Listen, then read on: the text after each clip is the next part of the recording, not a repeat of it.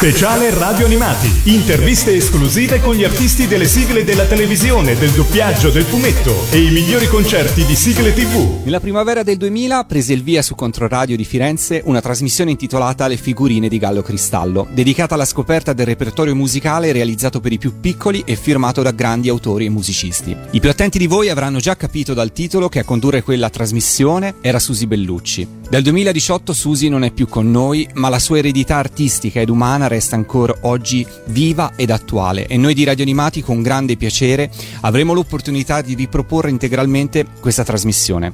A parlare di Susi e ricordare questa trasmissione oggi mi trovo in compagnia di Giulio Clementi, anche lui musicista e compagno di vita di Susi. Benvenuto Giulio e grazie per il tuo invito. Grazie a te Lorenzo, ciao a tutti. Allora, il luogo in cui ci troviamo oggi questo studio è un posto veramente bello e particolare. Puoi raccontare brevemente agli ascoltatori dove ci troviamo? Allora, ci troviamo tra Bagnaripoli e Firenze, anzi proprio al centro delle due località.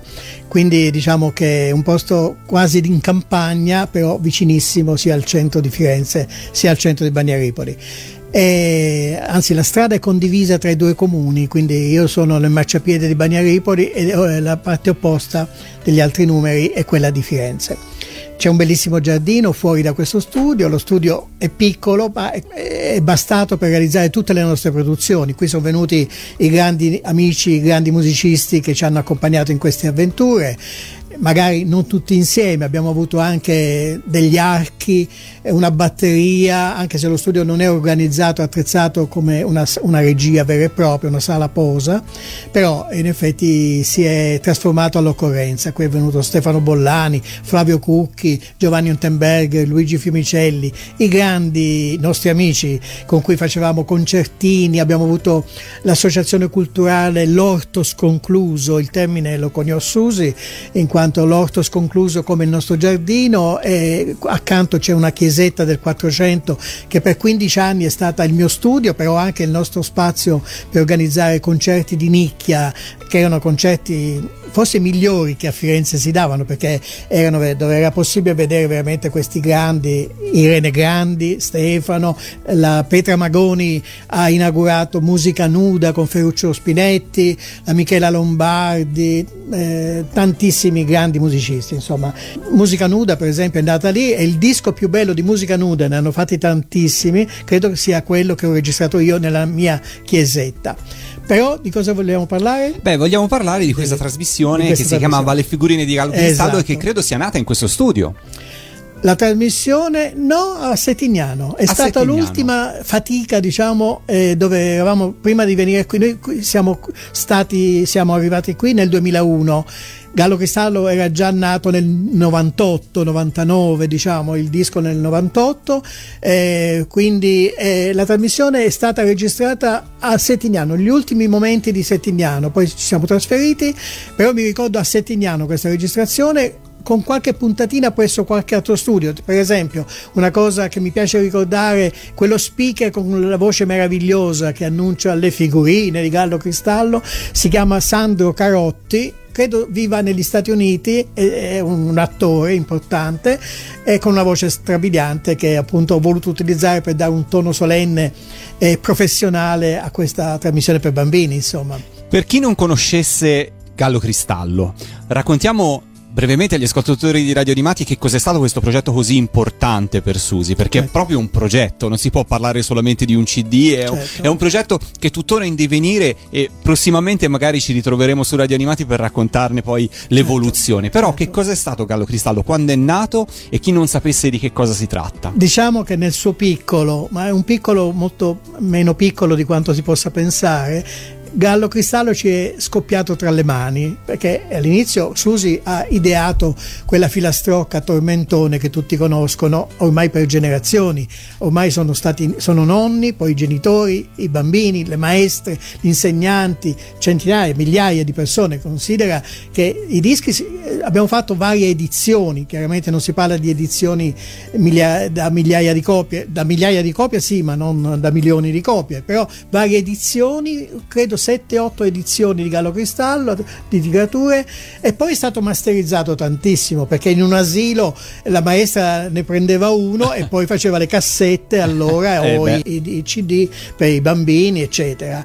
Abbiamo avuto una diffusione superiore alle vendite, un po' come i neomelodici napoletani che non vendono un disco perché a Napoli è una pirateria continua, però sono famosi, famosissimi, famosissimi certo. e fanno i matrimoni, fanno un sacco di soldi nei concerti, sono così dice ma i dischi chi l'ha comprati? Nessuno.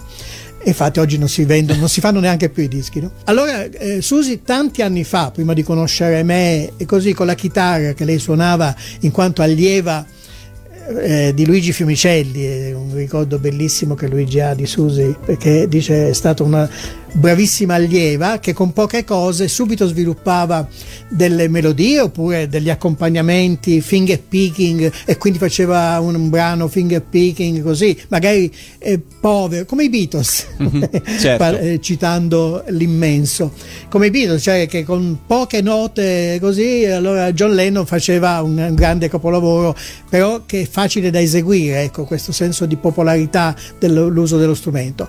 E Susi scrisse e compose questo, la, questo Gallo Cristallo, Gallo Cristallo, Gallina Cristallina, che è diventato il tormentone che ha dato origine quindi alla voglia di raccontare questa Che fiaba. anno era quando è stata composta Gallo Cristalli? Alla fine degli anni 70, credo, se non proprio scavalcando verso gli anni 80. Io e Susi ci siamo incontrati in uno studio di registrazione da Maurizio Pieri, uno studio eh, pionieristico di Firenze che non c'è più adesso non c'è più lo studio, Maurizio è sempre a contatto con me così. e ci siamo incontrati in quello studio nell'85, quindi eh, però Gallo Cristallo c'era già, lei me lo faceva sentire alla chitarra e lo registriamo poi nel 90 così, lo registriamo con quella edizione con le tastierine, con piccole percussioni eccetera, senza pretese e che ha spopolato nella sua semplicità. Gallo, cristallo, gallina cristallina, oca contessa, anatra badessa, uccellino, cardellino, vanno alle nozze di pollicino, uccellino, cardellino, vanno alle nozze di pollicino. Gallo, cristallo, gallina cristallina, oca contessa, anatra badessa, uccellino, cardellino, vanno alle nozze di pollicino, uccellino, cardellino, vanno alle nozze di pollicino.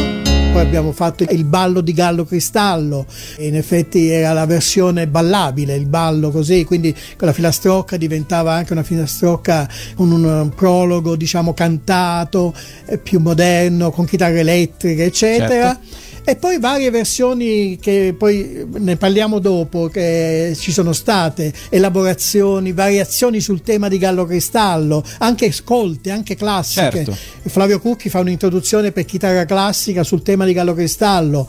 Eh, recentemente io ho scritto, eh, dopo la scomparsa di Susi, variazioni per violino solo e piccolo coro. Eh, sempre usando questo tema è, diventato un tormentone con, che facilmente si sposa a delle rielaborazioni sempre festose, sempre molto invoglianti. E il brano è nato in un periodo in cui la musica indirizzata ai più piccoli aveva un, un suo mercato e soprattutto aveva una sua attenzione da parte delle case discografiche e dell'industria discografica in generale.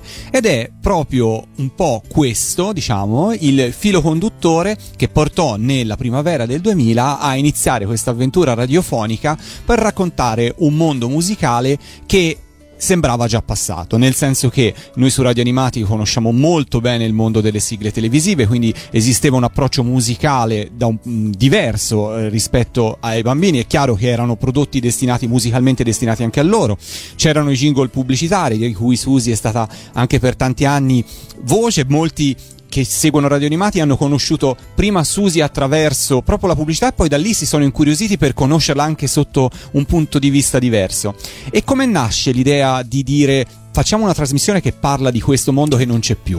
Beh, diciamo che nato il brano e la, il raccontare la fiaba di Gallo Cristallo, che aveva anche una veste colta, tra virgolette, in quanto Calvino, Italo Calvino l'ha inserita tra le fiabe italiane una fiaba marchigiana di origini marchigiane, Calvino l'ha inserita nelle fiabe italiane che è un successo planetario. In tutto il mondo, in tutte le biblioteche del mondo c'è le fiabe italiane di Italo Calvino con Gallo Cristallo.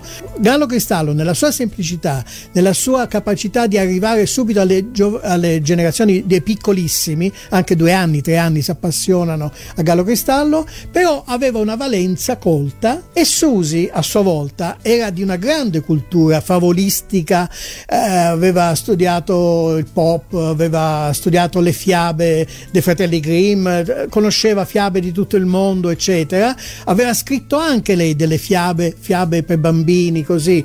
E, e, e Susi ha visto sempre questa questo potenziale che la fiaba poteva avere nell'evoluzione del bambino e di collegarla quindi a quello della cultura per l'infanzia. E lì ha capito che intanto i bambini hanno una ricettività, e ne parla sempre nelle trasmissioni, superiore forse a quella degli adulti, perché gli adulti hanno gioco facile, hanno visto, ascoltato tante cose, per cui si sono anche smaliziati nell'apprendimento di cose, musica colta, musica classica, musica jazz e così via. I bambini sono ingenui, sono vergini, sono assolutamente analfabeti, no? Se sono molto piccoli. Quindi diciamo Susi accoglie il fatto che i bambini non sono culturalmente impreparati ad accettare una musica che sia il più completa possibile. Esatto. Quindi non una musica che va incontro, B. che strizza l'occhio, bensì una musica fondamentalmente bella che sia per loro ricettiva, che ricettiva. trasmetta qualcosa. E sì. da qui l'idea di ritrovarsi nel 2000, quindi sono passati tanti anni da quando lei aveva scritto e cantato la prima volta Gallo Cristallo e nel frattempo aveva fatto anche un percorso personale, mi viene da dire, di ricerca, di sì. esplorare un po' questo mondo musicale che potremmo definire eh, un genere da un certo punto di vista e quindi nasce la voglia di raccontare in radio questo mondo, certo. di raccontare un po' quello che eh, grandi interpreti, grandi eh, compositori, un po' di tutto il mondo avevano fatto negli anni passati e quindi era un, una sorta di viaggio attraverso quello che è stato con un po' di interrogativi sul presente, perché lei poi spesso si, si confronta anche sul presente. E quindi vi siete, avete proposto questa idea a questa radio che è di Firenze, tuttora in attività, che è Controradio, Controradio. i quali hanno accettato l'idea entusiasmo, con entusiasmo anche perché, perché è appunto interessante, interessante musicale. evolutiva. E sì, vi siete messi quindi insieme a scrivere le figurine di Gallo Cristallo, questa trasmissione. Come nascevano le puntate che poi riascolteremo su Radio Ci Animati? tengo a dire che la trasmissione è tutta di Susi. Io okay. non ho partecipato minimamente alla, ai testi come autore, eccetera. Per quanto io e Susi siamo stati una coppia artistica, molti brani li abbiamo scritti insieme, o li ho scritti io la musica, lei il testo, i testi tutti lei perché non sono neanche ed è registrato come autore di testi, per quanto scriva libri, eccetera, però certo. non, non canzoni. Le musiche, alcune sono mie, altre sono nostre, altre sue naturalmente. Le trasmissioni Gallo Cristallo, a me, io ho fatto il tecnico, il, l'ingegnere, il, okay. il, montaggista della trasmissione, quindi ho cucito i vari elementi. Lei andava in giro a fare le interviste con la cassetta, con il Walkman, no? registrabile, eh, con, la, eh, cioè, con, la, cassetta, non aveva un registratore più evoluto tipo il tuo adesso. E quindi eravamo nella, nell'analogico puro, col microfono, eccetera. Andava da Virgilio Savona e um, Lucia Mannucci a fare interviste e poi è nata un'amicizia incredibile. Si sono conosciuti lì in quell'occasione? Virgilio Savona e Lucia Mannucci, parte del quartetto Cetra. I, due al, ancora allora sopravvissuti, poi sono deceduti in questi anni, sono stati nostri grandi amici per Susi erano i suoi veri genitori a livello ide- ideale, diceva pote- avessi potuto scegliere avrei voluto Virgilio e Cia come genitori perché erano persone di una grandezza d'animo eh, particolare io sono diventato anche amico, ma tutto è cominciato che Virgilio, io ho scritto dei libri per la Berben di tecnologia del suono, eh, manuale di registrazione creativa, il MIDI, il campionamento digitale, il passaggio dall'analogico al digitale, dei libri di grande successo per addetti ai lavori o per chi è entrato nel mondo della, del fare musica grazie a questi libri. Virgilio, che era non soltanto il grande Virgilio del quartetto Cetra, ma era anche un ricercatore, era anche anche uno sperimentatore di suoni, era uno che amava le, la tastiera oltre che il pianoforte, venne al SIM, mi ricordo, alla fiera milanese negli anni 90, 88 così, e comprò i miei libri. Disse vorrei, aveva visto la recensione di qualcosa, eccetera, e chiese i miei libri. L'editore l'editore Berben, che allora era una delle poche case editrici, a parte ricordi, Curci, eccetera, eh, che trattava queste cose qui, queste pubblicazioni, eh, mi mise in contatto con lui, mi diede il suo numero e praticamente c'è stato questo contatto così e infatti dopo anni ci siamo poi conosciuti veramente a casa loro a Milano Susi è andata era già andata era già diventata amica io dopo però quando sono andato ho visto nello scaffale i miei libri per cui c'è stata okay. questa Quindi bella sorpresa hai chiuso il cerchio come sì, si dice esatto. io so i colori dei mestieri sono bianchi i panettieri s'alzano prima degli uccelli e hanno la farina nei capelli. Sono neri gli spazzacamini di sette colori, sono gli imbianchini. Gli operai dell'officina hanno una bella tuta azzurrina. Hanno le mani sporche di grasso, i fannulloni vanno a spasso, non si sporcano nemmeno un dito, ma il loro mestiere non è pulito. Io so gli odori dei mestieri, di noce moscata sanno i droghieri, sa d'olio la tuta dell'operaio, di farina sa il fornaio, sanno di terra i contadini, di vernice gli imbianchini, sul camice bianco del dottore di medicine c'è un buon odore. I fannulloni, strano però, non sanno di nulla e puzzano un po'. Quindi diciamo all'interno di questa trasmissione Susi mm. ha anche fatto, ha realizzato una, una serie importante di interviste, interviste, a personaggi importanti per la musica italiana, certo. a prescindere dal loro repertorio anche per, per i più piccoli, diciamo così, certo. ma che va detto, difficilmente sono state intervistate in altre occasioni relativamente a questa parte della loro carriera certamente, artistica. Certamente. Per cui tu li hai citati già Virgilio eh, Savona e Lucia Mannucci del quartetto Cetra, ma che sul, nel, nella fine degli anni 70 inizio anni 80 da solo realizzeranno una serie di dischi bellissimi dedicati ai più piccoli, soprattutto andando a, a musicare un repertorio di Gianni Rodari, certo. ma non solo. E poi altri personaggi, forse ancora più famosi al grande pubblico, come Sergio Endrigo, esatto. come Bruno Bruno Lauzi, Lauzi. Ricky Gianco, solo per, per citarne altri. Esatto. E la, la, domanda che ti faccio è se questi personaggi contattati da Susi per parlare di questa parte del, della loro carriera artistica si sono sempre dimostrati interessati al farlo oppure per loro era una parentesi che si era chiusa e non c'era un grande piacere a ricordarla? No, assolutamente erano molto rispettosi di questa parte del loro repertorio e lo ritenevano commercialmente non vincente perché vendevano più facendo cose per adulti, i vari Endrigo, Endrigo era eh, immenso nella sua produzione sanremese, i grandi capolavori che ha scritto, era un grande compositore così, e le cose piccole che avevano avuto successo non erano state altrettanto significative in termini di vendita, perché il pubblico dei bambini forse era ridotto rispetto a quello de- degli adulti, che comprende anche i bambini. E, però grande rispetto per queste cose. Ricky Gianco era, eh, lo sarà ancora, un clown proprio nato, un bambino, un Peter Pan così. E Lauzi lo stesso, questa capacità di, di essere giocoliere della parola, quello di essere intrattenitore, cabarettista oltre che cantante, eh, fine dicitore diciamo. Eh, Endrigo serissimo eccetera. Io non l'ho conosciuto me ne parlava lei era incantata da Sergio Endrigo che è ormai in fase fine carriera così eh, per cui selezionava le cose, aveva difficoltà anche a farsi produrre certo. le cose così e che assolutamente era rispettosissimo di quello che aveva fatto, che lo aveva messo in contatto anche con i grandi brasiliani, no? con Beh, Vinicius certo. Moraes, con la musica Sergio Bardotti. Sergio Bardotti che insomma è sempre stato al fianco di Endrigo anche nella produzione eh, diciamo non destinata ai più piccoli, però l'album di Ci vuole un fiore ra- rappresentò veramente un certo. connubio bellissimo, bellissimo fra poesia, musica e, e quant'altro è la dimostrazione che si può creare musica anche per, per i più piccoli, certo. anche con una certa con delle idee dietro, certo. insomma, ecco, questo, questo va detto. Le cose d'ogni giorno raccontano segreti a chi le sa guardare ed ascoltare. Per fare un tavolo ci vuole il legno, per fare il legno ci vuole l'albero, per fare l'albero ci vuole il seme, per fare il seme ci vuole il frutto, per fare il frutto ci vuole il fiore, ci vuole un fiore, ci vuole un fiore,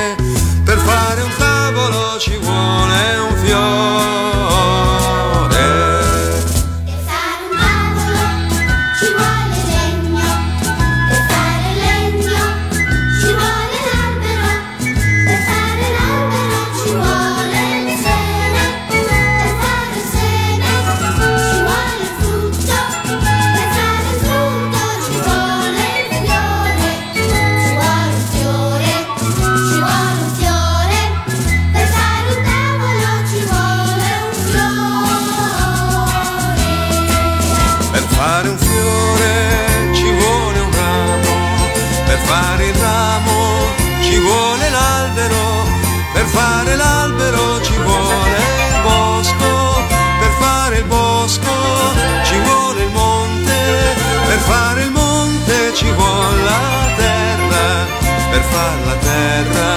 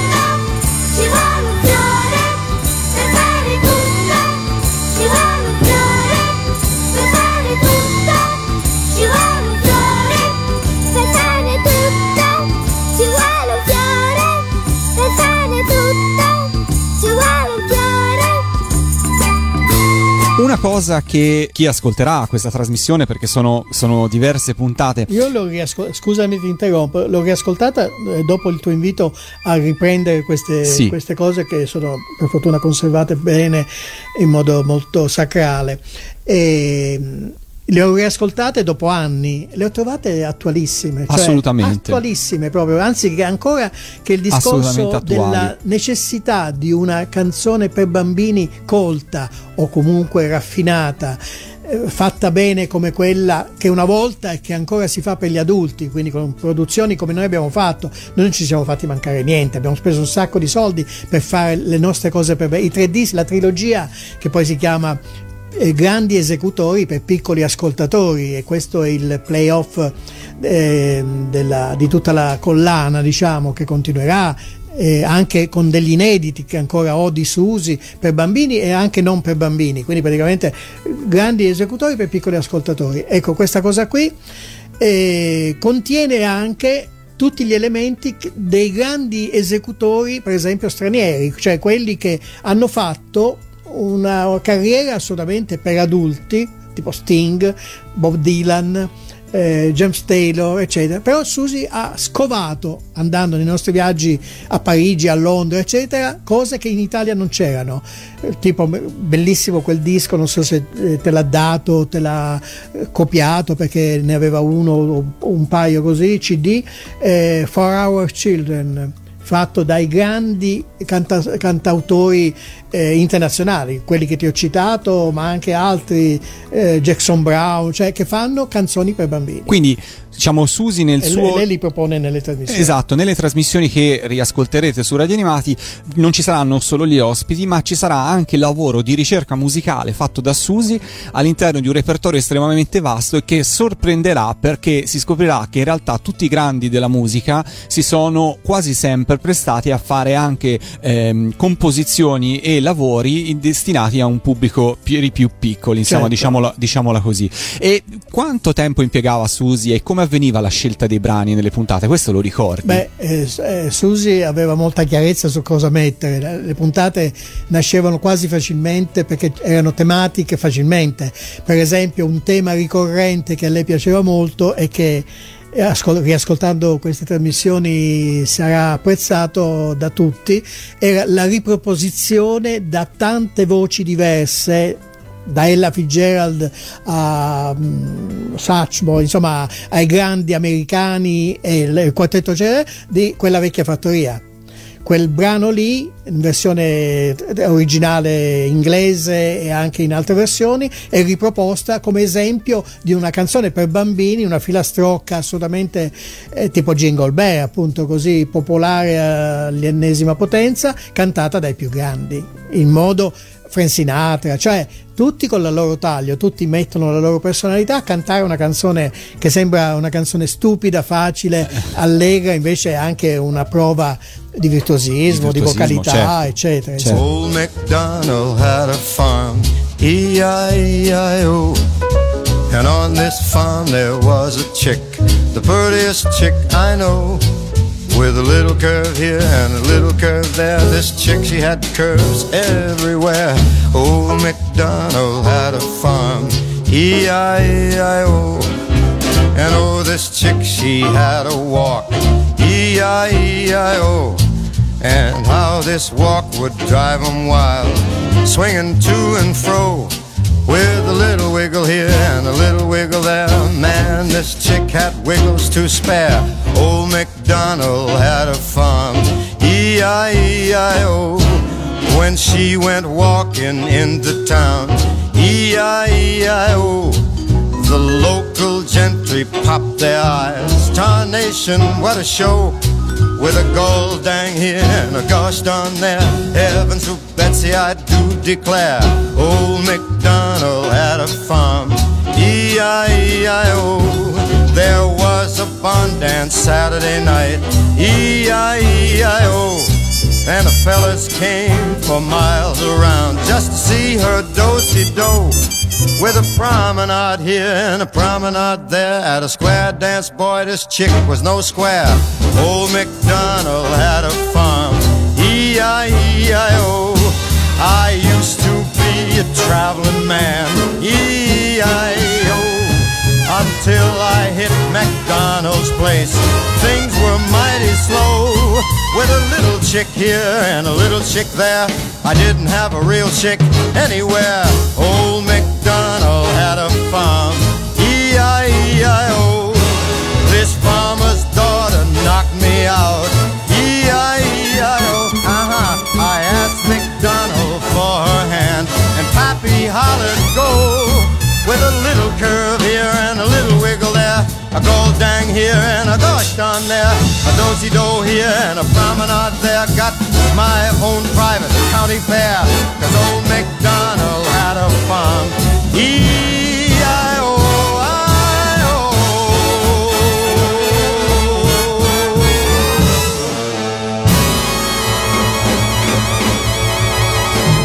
Ecco, questo è un divertimento che Susi ha fatto diventare tema ricorrente o anche, anche i temi vari. Donovan, per esempio, Donovan, il menestrello che è stato, è stato lo è vivo, eh, magari non, non fa più concerti, però è stato un grande chitarrista, un grande menestrello cantastorie, idolatrato da Susi che è andata a vederlo, a trovarlo dei concerti eh, nei camerini per intervistarlo, per parlarci, insieme con l'altro innamorato di Donovan che è Luigi Fiumicelli, il suo maestro di chitarra di Susi, così e, e Donovan ha realizzato delle cose bellissime sia chitarristicamente sia come vocalista, come menestrello appunto cantastorie. Susi era amica anche di Riccardo Marasco che non è presente nelle trasmissioni, eh, di cui che stimava moltissimo questo cantastorie fiorentino, forse il più grande che abbiamo avuto così, è venuto qui tante volte, è un personaggio eh, straripante, affascinante in tutti i sensi, così, e cantavano insieme le cose così in casa con la chitarra eccetera certo. divertendosi eccetera questo senso di collegarsi sempre con i grandi per fare i piccoli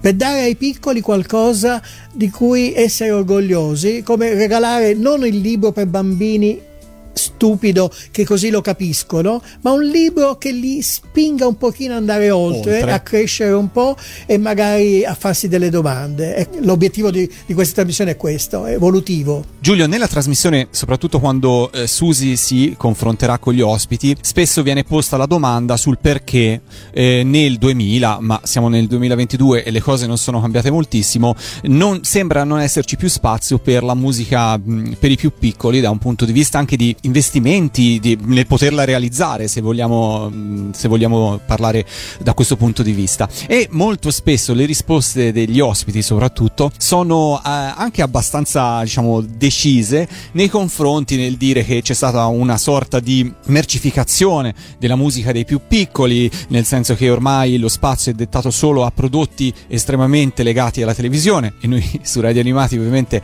parliamo di sigle televisive, la nostra programmazione è quella per cui ci sentiamo in parte t- tirati in causa, eppure Susi diciamo, ha sempre avuto, un, diciamo, se da una parte c'era il lavoro fatto con Gallo Cristallo e una, un lavoro di ricerca mm, musicale, eccetera, eccetera, di un certo spessore, dall'altro nella sua carriera ha fatto anche cose sicuramente eh, più commerciali e che in realtà poi sono rimaste nel pubblico perché hanno colpito la memoria collettiva attraverso la televisione degli anni Ottanta.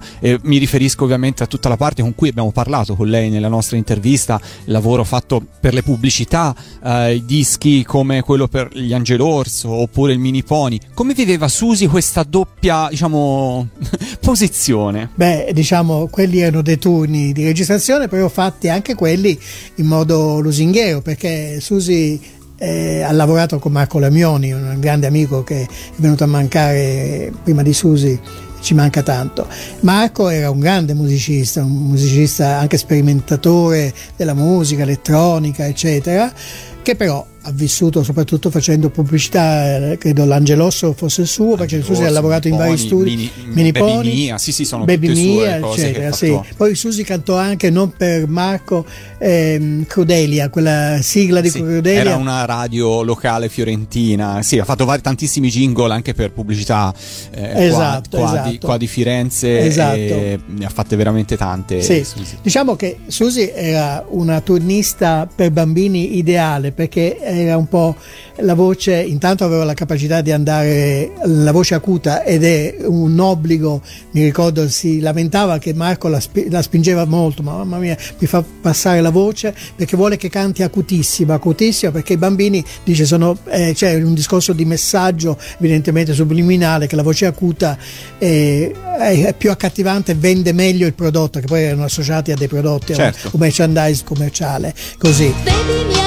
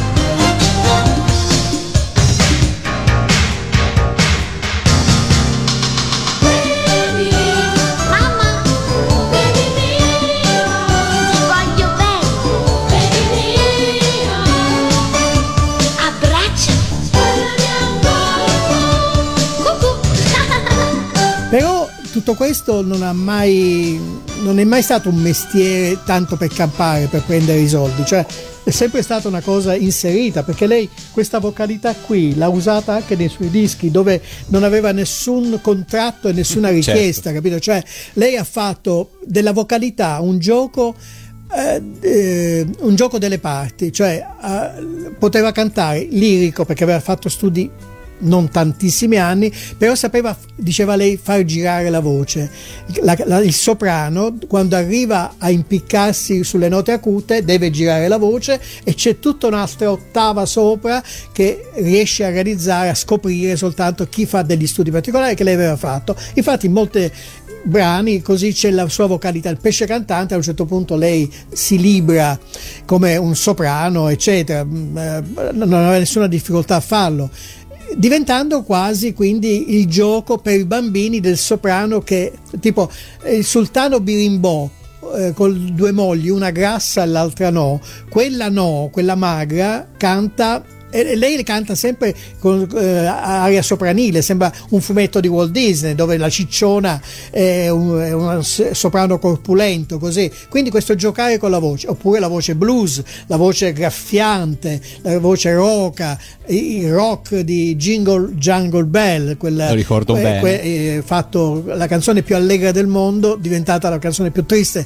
del mondo, che è considerata un piccolo capolavoro. C'è anche un video che fece Carlo Isola di Jingle Bells, sì, sì, di Jingle Bells e anche, sì, anche la Nina Nanna del maialino e lì la fatina che accompagna la notte Quindi del bambino. diciamo, Susi ha sempre vissuto entrambi gli aspetti della, della- della sua carriera musicale con, eh, così, con tranquillità, possiamo sì, sì, dire, no? assolutamente. nel senso che non ha mai sentito di tradire una parte per No, un'altra, no, e no. ha sempre vissuto come se entrambi i due mondi potessero comunque andare a braccetto. Quindi il suo interrogativo, Certo. che è poi quello che in un certo senso viene sviscerato di più all'interno della trasmissione, è dire ok, esiste una musica diciamo indirizzata più piccoli anche con finalità commerciali o comunque con finalità in cui, diciamo, in cui non obbligatoriamente ci debba essere uno scatto, un Certo. qualcosa in più. Però perché non c'è più spazio per, eh, per altro? E tu ti sei mai dato invece personalmente una risposta da questo punto di vista? Perché se oggi Susi fosse qua e e facesse a te questa domanda, perché secondo te non c'è più spazio nella musica per un certo tipo di repertorio per i più piccoli?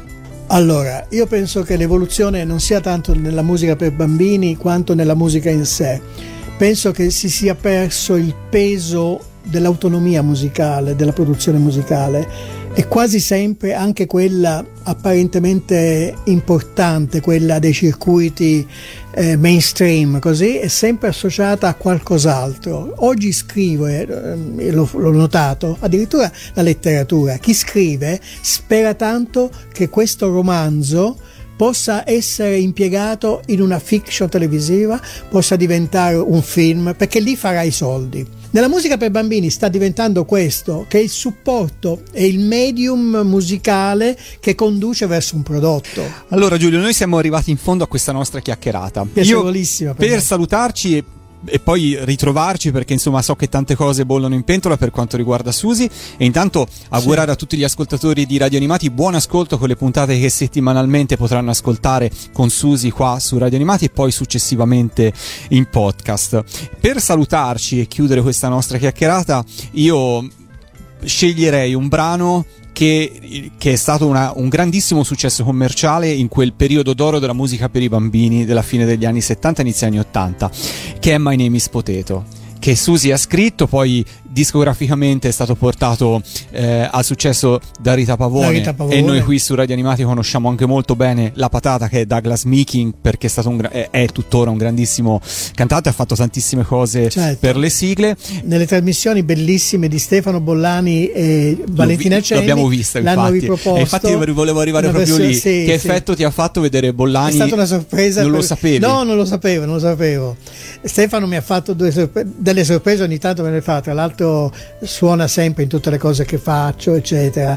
C'è un brano che uscirà eh, nel disco, nel disco, nell'album dedicato a Susi. Non per bambini, eh, Susi adulta, degli inediti, così, ed è un brano con eh, musica mia, eh, testo di Caterina Ferreri, che è stata la mia ex moglie prima di conoscere Susi, ho avuto una moglie, poi di- abbiamo divorziato, e Caterina è stata una bella poetessa proprio così, scriveva dei brani, una produzione mia che cantavo anche così e questo brano di tanti anni fa l'ho ripreso e, e ho chiamato Susi a farmi in duetto. È stata una specie di lezione che lei mi ha dato, perché non sono un cantante come lei, come Susi, così. Quindi eh, un brano dove ho chiamato poi Stefano a fare un solo di pianoforte strepitoso qualche mese fa.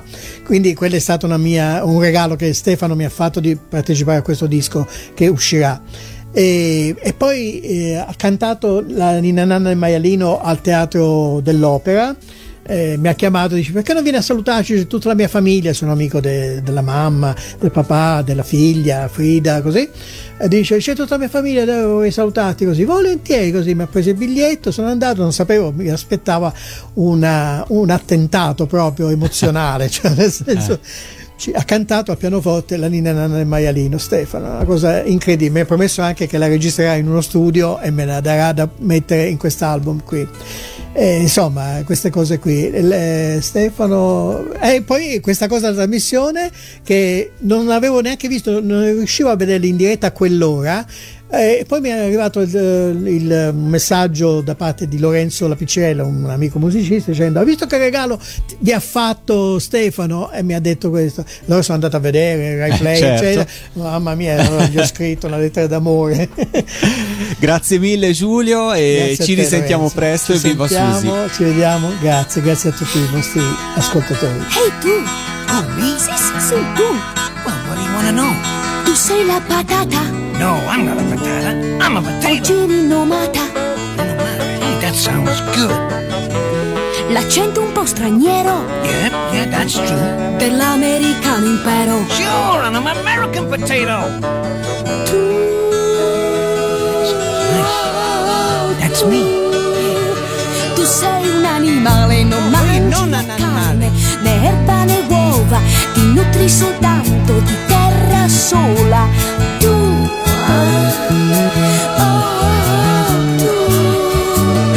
sei la patata se ti parlo la tua voce mi risponde stranamente